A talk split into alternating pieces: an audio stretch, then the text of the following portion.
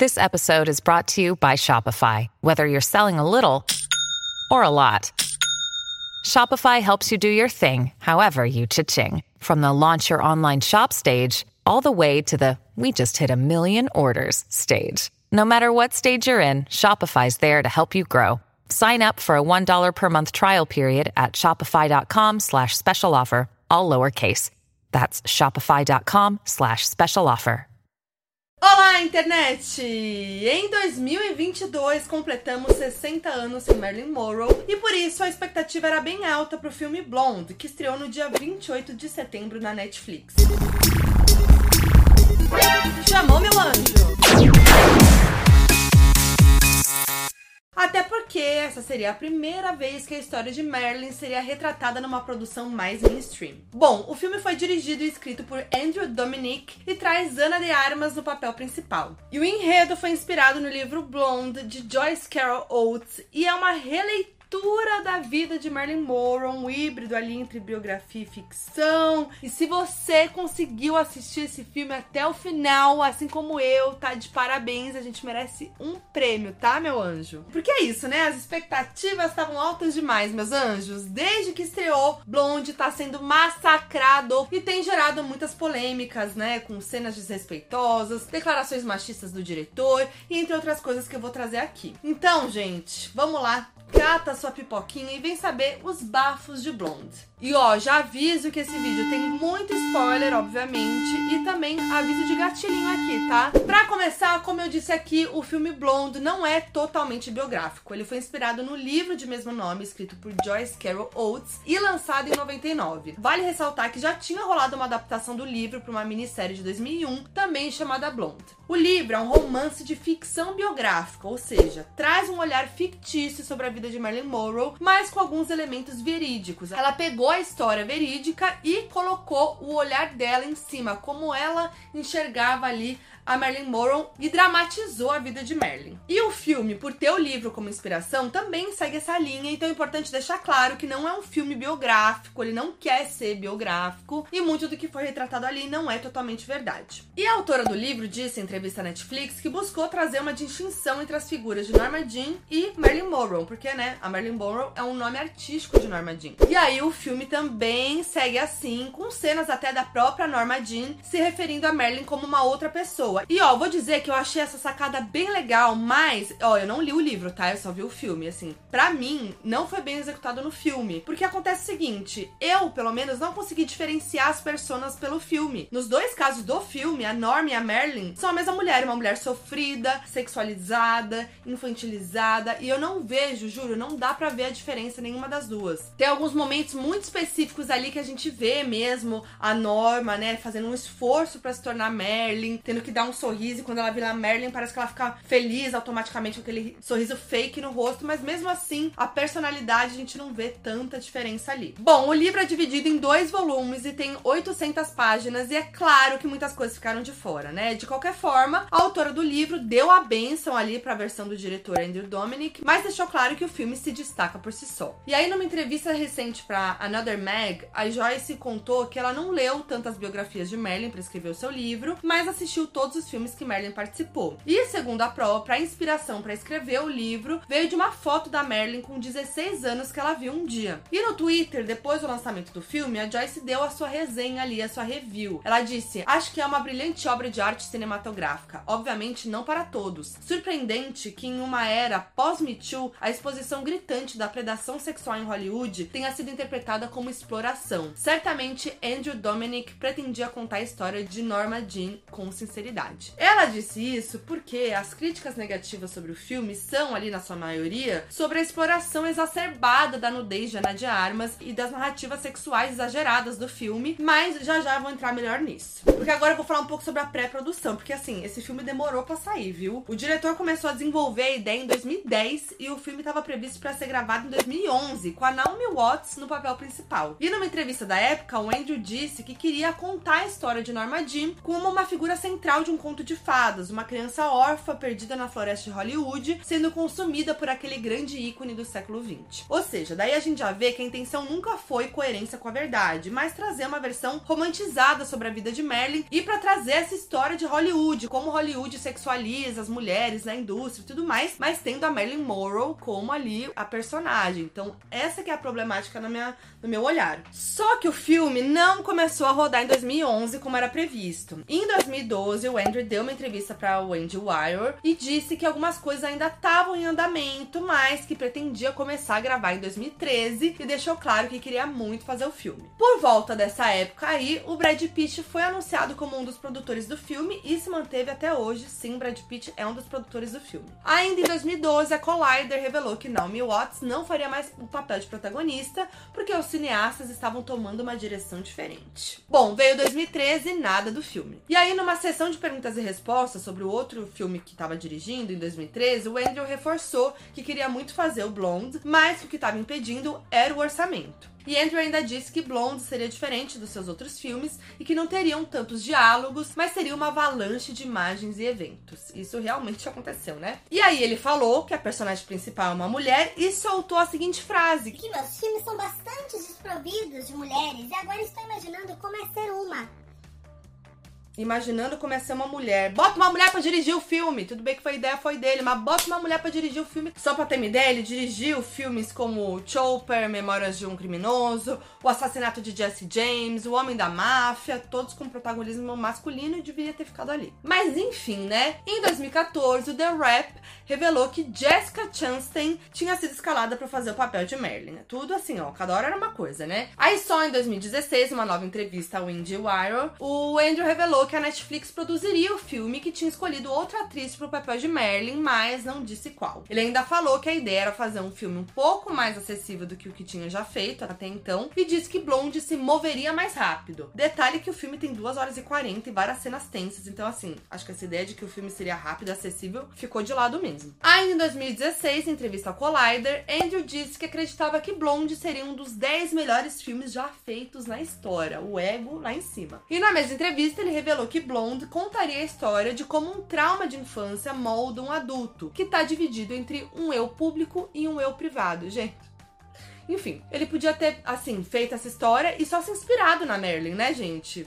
Mas enfim, finalmente em fevereiro de 2019 foi divulgado pelo Collider que a cubana Ana de Armas seria Merlin Blonde. Ela já fez filmes como Blade Runner, 007 Sem Tempo para Morrer e Entre Facas e Segredos. E aí já veio uma onda de xenofobia por Ana ser cubana, né? Mas eu nem vou entrar nisso. E numa entrevista para a revista Porter em fevereiro de 2020, a Ana de Armas contou que o convite para fazer Blonde veio depois que Andrew assistiu ao filme Bata Antes de Entrar de 2015, que Ana fez parte. O filme é um suspense erótico que não foi muito bem recebido recebido pela crítica. E aí tem muitos boatos de que é, o Andrew já falou que escolheu a Ana por causa desse filme, porque viu ela pelada, que viu o corpo da Ana e tal. Mas não encontrei essa aspas dele em nenhum lugar, só que ele escolheu a Ana a partir desse filme. Bom, só por esse vai e vem aí da produção de mais de 10 anos, a gente já percebe que muitas coisas devem ter rolado nesses bastidores, né? Então, Blonde já tava rendendo, gerando polêmica muito antes de estrear e também por causa das declarações do diretor. Numa entrevista ao Deadline, o Andrew disse que Merlin claramente não estava no controle de sua vida. Aí ele mandou assim: qualquer pessoa que tá se matando não é uma figura de empoderamento feminino. Por mais que queiramos reinventar Marilyn Monroe como a mulher do dia, não acho que isso seja responsável. Obrigada, homem, por decidir o que é uma figura de empoderamento feminino.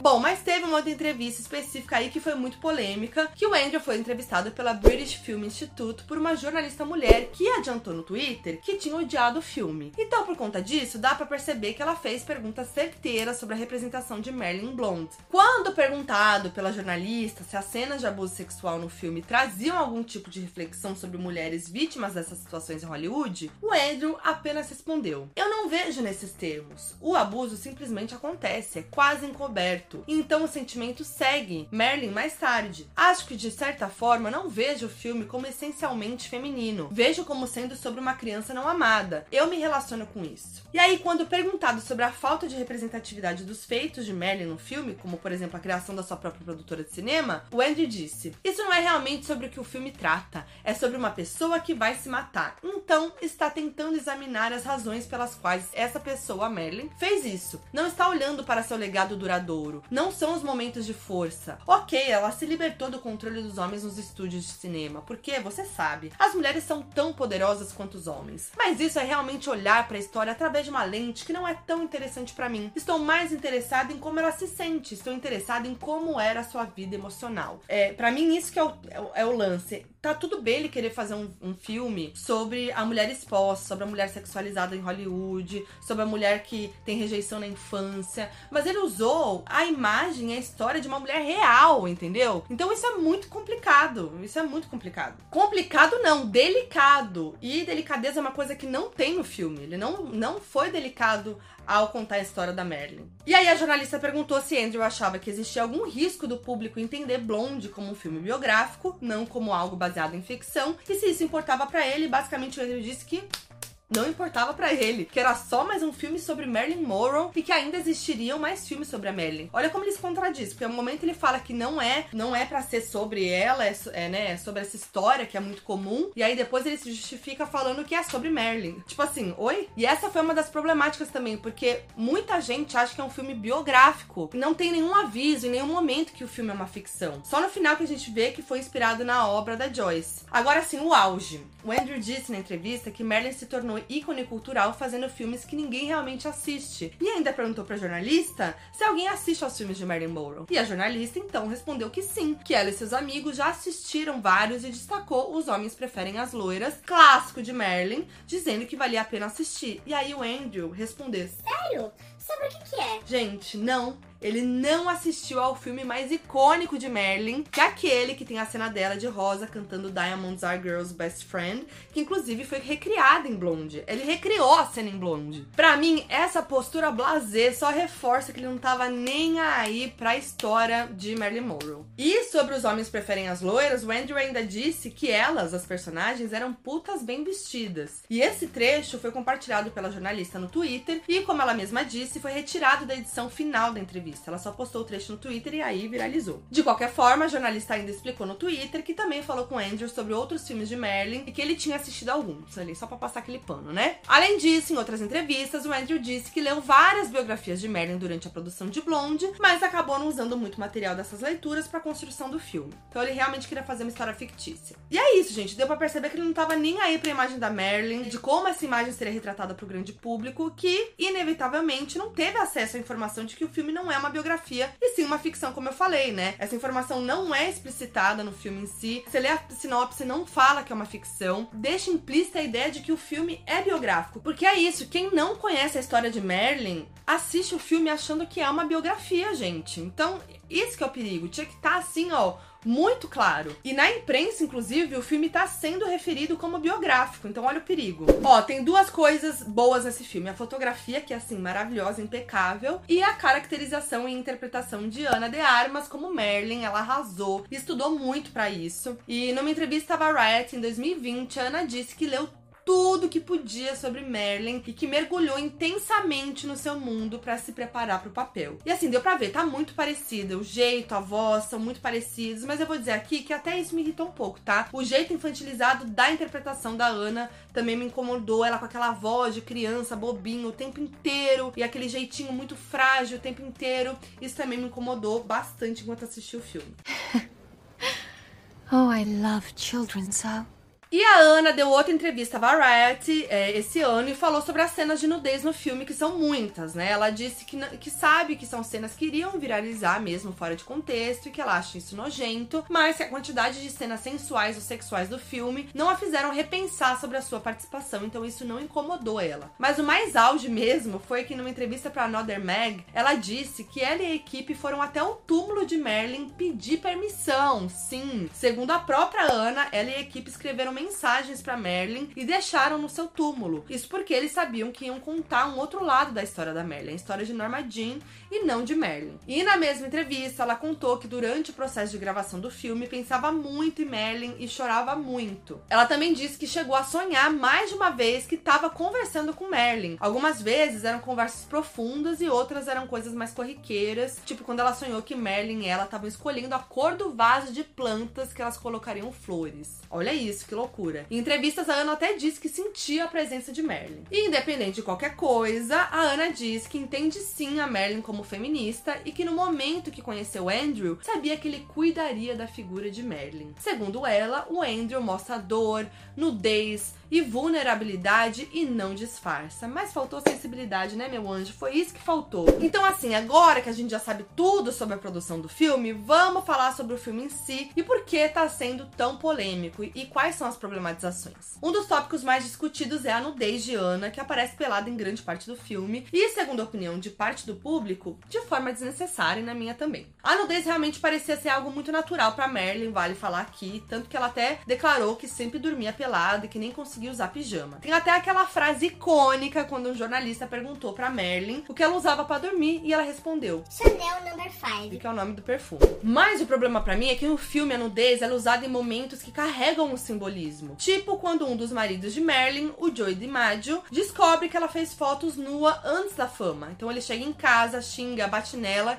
e diz que ela é um pedaço de carne. E Ana tá pelada na cena. E não confundam o que eu tô falando, tá? Claro que a nudez ela não é algo abominável nem deve ser. Mas essa discussão sobre a possível sexualização da Ana durante o filme deve ser levantada, porque é isso, tem momentos que não precisa ter a nudez ali, entendeu? A Merlin foi uma mulher muito sexualizada e ela queria fugir disso. Então, assim, eu acho que essa nudez ela poderia ter sido trabalhada de uma outra maneira nesse filme, em momentos que precisam ser apenas. E outra coisa que eu já comentei aqui é o estereótipo da Merlin no filme, que é retratada de forma muito infantilizada, até meio burra, trazendo aquela coisa de loira burra que a própria Merlin lutou para não ser associada, como eu contei inclusive na linha do tempo que eu fiz sobre ela aqui no canal. Por exemplo, tem uma cena em que a Merlin tá na casa da, da família do Joey, enquanto várias mulheres cozinham macarrão. Aí a Merlin se surpreende quando ela descobre que é possível fazer macarrão caseiro. Na mesma cena, gente, uma das mulheres dá um ovo inteiro pra Merlin e ela diz: Isso é de comer?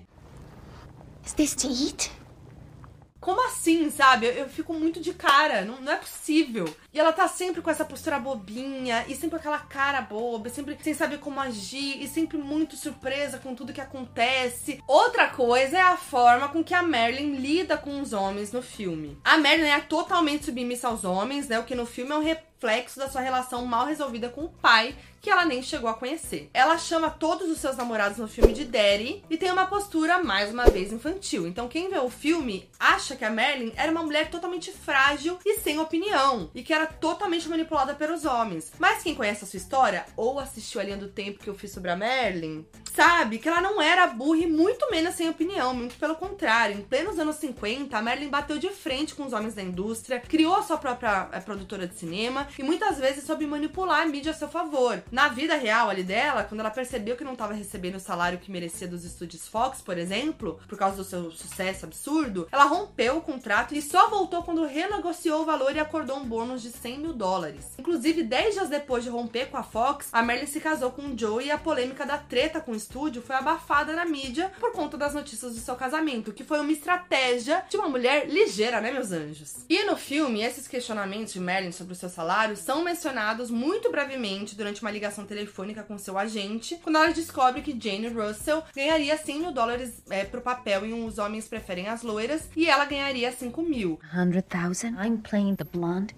In Gentlemen Prefer Blondes? Mas esse momento é muito breve e logo ela já volta pra postura bobinha. Inclusive, quando ela muda aquela postura dela e ela fala daquele jeito no telefone, eu até fiquei empolgada. Falei, gente, agora é a virada. A gente vai ver essa Merlin tal, com postura, atitude. Mas não, logo ela desliga o telefone, esquece o que aconteceu e tá ali fantasiando em ser mãe e, e vendo as coisinhas de bebê, com aquela carinha bobinha de novo tudo por água abaixo. O que mais me incomodou foram as cenas extremamente sexuais, que são muito desnecessárias. Por exemplo, tem uma cena em que a Marilyn tá no cinema com Charlie Chaplin Jr. e Edward G. Robson Jr., que no filme formam um trisal, né? Os três. E aí eles estão lá assistindo a estreia de um dos filmes que Marilyn protagonizou. E no caso, eles não estão assistindo, né? Porque os dois estão masturbando a Marilyn durante a sessão, gente. As cenas são, assim, muito constrangedoras, porque, tipo assim, é muito surreal aquilo, entendeu? É muito exagerado. E assim, tem outras cenas muito absurdas que logo, logo eu vou falar. Porque, assim, tem cenas pesadas de violências psicológicas, físicas, sexuais sofridas por Marilyn. O filme todo é focado em traumas e gatilhos, e durante toda a narrativa, a Marilyn tem pouquíssimos momentos felizes. Isso que é um filme de 2 horas e 40 de duração. Então, a Marilyn foi retratada quase como sem talento, como se seus traumas fossem tudo que ela pudesse oferecer, sabe? E tem uma cena que o Joey pergunta pra Marilyn como que ela começou no cinema e tal, e a Marilyn não sabe responder como ela começou no cinema. E tudo que vem na cabeça dela é o estupro que ela sofreu quando ela foi tentar o seu primeiro papel. I don't know.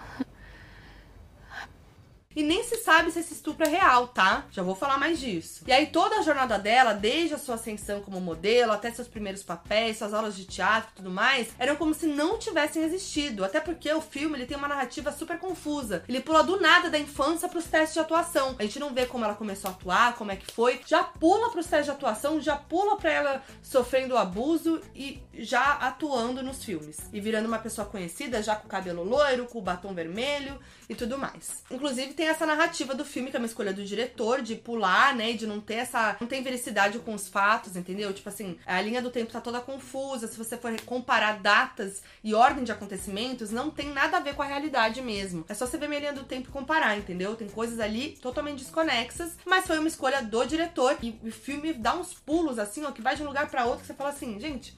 Como eu vim parar aqui? Só tenho seis anos. Agora, o que mais causou polêmica foi a mensagem sobre aborto que o filme traz. Gente, no filme, a Marilyn faz três abortos. A primeira gravidez seria fruto do relacionamento dela com Charlie Chaplin Jr. e Edward G. Robson Jr. Nesse caso, ela realmente quis fazer o aborto quando ela foi incentivada pelo estúdio de cinema, mas quando ela estava indo pra clínica, ela começou a negar a ideia. E mesmo assim, ela é meio que forçada a abortar. É uma cena muito tosca. Bom, o segundo aborto, né, a segunda gravidez, é do relacionamento com o dramaturgo Arthur Miller. E nesse caso, ela perde o bebê porque ela cai no chão. Ela tropeça que nem uma tonta e cai de barriga no chão e perde o bebê. E a terceira é fruto do caso de Marilyn com John F. Kennedy, que nesse momento ela foi dopada e ela é levada à clínica de aborto pela equipe dos Kennedy. Bom, a questão é, a forma como esses abortos são abordados é muito bizarra. Primeiro porque o filme mostra fetos formados em vários momentos, como se fossem os filhos na barriga de Merlin. Segundo, porque durante os abortos feitos em clínica, a câmera traz a perspectiva da vagina de Merlin. Sim, isso acontece. Terceiro, porque um desses fetos fala com a Merlin, fala e culpa ela por ter matado ele.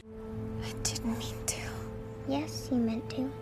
Gente, assim, é muito absurdo. Também tem um momento que a Merlin conversa com a sua mãe, que ela tá internada por sofrer esquizofrenia, e ela reflete sobre como a mãe foi corajosa em ter um filho sozinha e diz que se ela tivesse abortado, não existiria Marilyn Monroe. Gente do céu, é, sobre essas inserções sobre aborto na narrativa, o diretor disse em entrevista ao British Film Institute que Marilyn quer ter um filho porque quer se salvar e que sua própria experiência de maternidade é desastrosa baseada na sua própria mãe, mas que esse bebê é real para ela e é por isso que a gente vê o bebê bebê. Ele justifica dizendo que estava tentando criar a experiência dela e fazer o público passar pela mesma coisa. Aí ele mandou assim: Não tô preocupada em ter bom gosto. E assim, esse posicionamento é quase antiabortista, né? É isso, o feto fala com a mãe, falando, culpando ela por matar ele. É muito problemático. Tem um julgamento da mulher que tá abortando. Aí depois a, a imprensa questiona e fala: Não, não é antiabortista. Não tô preocupada se vão falar mal ou bem. É, é a ficção. Ah, não. Ah, não, você tem que ter muita responsabilidade para botar um negócio desse no filme. E vale lembrar que a Merlin tinha endometriose, um distúrbio em que o tecido que normalmente reveste o útero cresce fora do útero. E essa doença pode sim dificultar a gravidez. E por volta de 1956, a Merlin teve uma gravidez ectópica, ou seja, quando o feto se forma fora do útero, o que resultou num aborto espontâneo. Eu tô falando isso por quê? Porque fora de contexto, parece que no filme ela só tá fazendo aborto ali, ó, um atrás do outro ou porque ela é topada e caiu de barriga na, na areia, ou porque a equipe do, do presidente fazendo ela abortar, ou porque a indústria tá forçando ela a abortar. Claro que isso pode ter acontecido, mas assim, parece que são várias, vários abortos que acontecem no filme e todos têm esse essa narrativa. Então você fica assim, meu Deus do céu, que vida horrível. E aí exclui o contexto de que ela tinha condições ali que poderiam dificultar a gravidez dela, como aconteceu. Então assim, enfim, como deu para perceber, no geral o filme resume Merlin aos seus relacionamentos com homens e a sua relação difícil com a família, além das inúmeras violências sofridas por ela. E como eu disse aqui várias vezes, o filme não é biográfico, mas traz alguns elementos verídicos. Então, bora entender o que é real ou não, alguma das coisas que são reais ou não. Logo no começo, a gente vê o relacionamento conturbado de Merlin com a sua mãe, que é esquizofrênica. E sim, Merlin realmente teve uma infância muito conturbada e a sua relação com a mãe não era fácil, porque ela realmente sofria de esquizofrenia. De acordo com o Entertainment Weekly, o Arthur Miller, um dos maridos de Merlin, contou à BBC em 68 que sim, a mãe de Merlin tentou matar ela mesmo. Mas não se sabe se realmente foi afogada e tudo mais. Também é verdade que Merlin foi para orfanatos, como é mostrado no filme. E sobre a foto que a Merlin tinha do seu pai, também é verdade. Na biografia The Many Lives of Marilyn Monroe é mencionada a fotografia. E aí, eu queria só lembrar aqui do momento que é muito constrangedor para mim, quando o pai, a imagem do pai no quadro quadro começa a falar, gente. Para mim aquilo lá é assim, demais. E sobre o trisal com Charlie Chaplin Jr. e Edward Robinson Jr., não existe qualquer evidência que comprove isso. De acordo com a biografia Goddess The Secret Lives of Marilyn Monroe, Marilyn supostamente teve um casinho rápido com Charlie e com Edward, mas em momentos diferentes, nada tão profundo como é retratado no filme, muito menos num trisal. Também não tem evidências de que Charlie se passa pelo pai de Marilyn em cartas. Os outros relacionamentos de Merlin, como Joey DiMaggio e Arthur Miller, realmente aconteceram. Inclusive, o momento do filme recria uma foto de Merlin e Arthur que realmente existe. E o casamento com Joey foi realmente turbulento, como é mostrado no filme. Joey ficou muito pistola quando a Merlin fez aquela icônica cena com o vestido branco esvoaçante, assim como é mostrado no filme. Alguns autores e historiadores afirmam que Joey realmente era fisicamente abusivo com Merlin. Sobre os abortos, não existe evidência de que Merlin tenha feito abortos, como é mostrado no filme, mas ela realmente perdeu espontaneamente mais de um bebê durante a vida. E como eu também disse, a Merlin só se referia a seus maridos como Daddy. Segundo o primeiro marido de Merlin, que nem é mostrado no filme, na biografia Merlin Monroe The Biography, Merlin realmente chamava ele de Daddy. Também não existe comprovação de que Merlin tenha sido abusada sexualmente pelo executivo da Fox, como é mostrado no filme, mas Merlin revelou em entrevista que sofreu abuso de uma das pessoas que cuidaram dela quando pequena. No caso, o abuso foi feito por um dos membros de um casal amigo da mãe da Merlin, que cuidou de Merlin por um tempo ali nas idas e vindas da sua mãe aos hospitais. E a Merlin nunca revelou exatamente quem a abusou. Outra coisa que não tem confirmação, que acho que é o mais absurdo aqui, é o suposto caso de Merlin com o presidente americano John F. Kennedy. No filme, essa relação é retratada como real e tem uma cena em que o Kennedy obriga a Merlin a masturbar ele e a fazer sexo oral nele. E, gente, essa cena é grotesca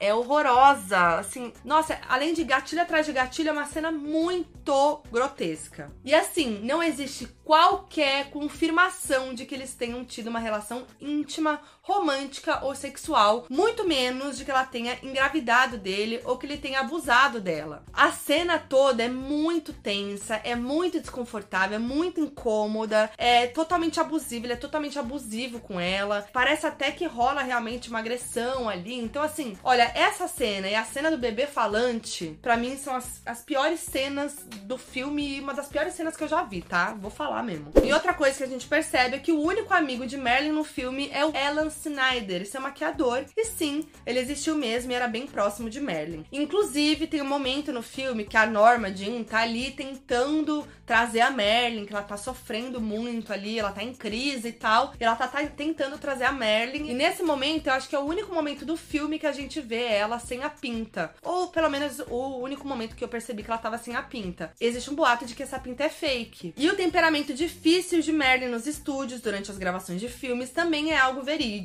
Na época, conforme a Merlin ia se viciando em remédios ali, algo que não é diretamente abordado no filme, a gente só vê isso acontecendo, era reportado que o seu comportamento no trabalho era muito turbulento, então ela perdeu trabalhos por causa disso, ela largou trabalhos por causa disso e tudo mais. Fora isso, várias cenas do filme reproduzem fielmente momentos reais de Merlin, como aquela foto que eu citei, como momentos dela se maquiando no espelho, uma cena do filme Niágara, Merlin sentada no sofá, a icônica cena do vestido branco, a performance de Diamonds Are Girls Best Friend e várias outras. Ufa, gente do céu! Acho que deu pra entender, né, que eu não gostei do filme e que eu acho que realmente o filme é bem problemático, porque o filme transforma a Merlin no clichê, no estereótipo que ela tanto tentou fugir, um objeto para satisfazer os homens, um pedaço de carne ali sem talento, sem personalidade, sem graça, burra. A mulher, gente, infeliz, né? A mulher não tem um minuto de felicidade num filme de 2 horas e 40. É sufocante todo aquele sofrimento.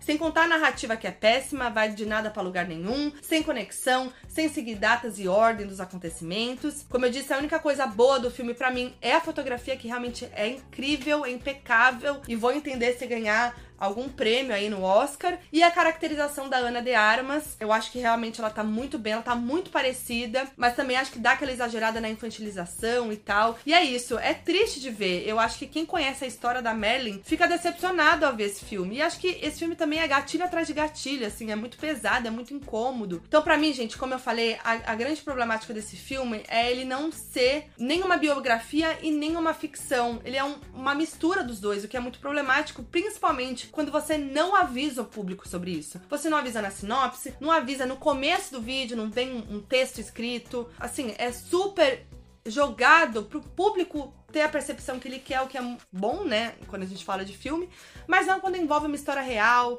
quando envolve uma história que é tão delicada de uma mulher que foi tão importante e que não tá mais aqui. Realmente, a Marilyn Monroe foi uma mulher muito importante pro entretenimento, pro cinema, pra indústria, pra cultura. É um ícone cultural. Eu acho que a gente tem que ter muito respeito pelo legado dela e por quem ela foi, ainda mais quando se trata de uma mulher. E aí, quando é um diretor homem fazendo um filme sobre ela, cara, é ainda mais delicado. É vezes 100 mais delicado. Realmente eu acho que faltou cuidado, faltou sensibilidade, faltou delicadeza, faltou empatia, faltou respeito. É isso. O que eu posso fazer é deixar para vocês a indicação da minha linha do tempo de Marilyn Monroe, que é uma linha do tempo bem resumida, assim, não dá para trazer todos os detalhes da vida dela, mas acho que faz jus à história de Marilyn Monroe. Então, se você tem interesse de saber mais, assiste lá se você ainda não assistiu, ou ouça em todas as plataformas de áudio no meu podcast Foquinha FBI. É isso, gente. Me conta o que vocês acharam sobre esse filme. Eu sei que tem gente que curtiu o filme, que curtiu a linguagem, que curtiu a narrativa. Não duvido que esse filme ganhe prêmios, tá? Porque a indústria adora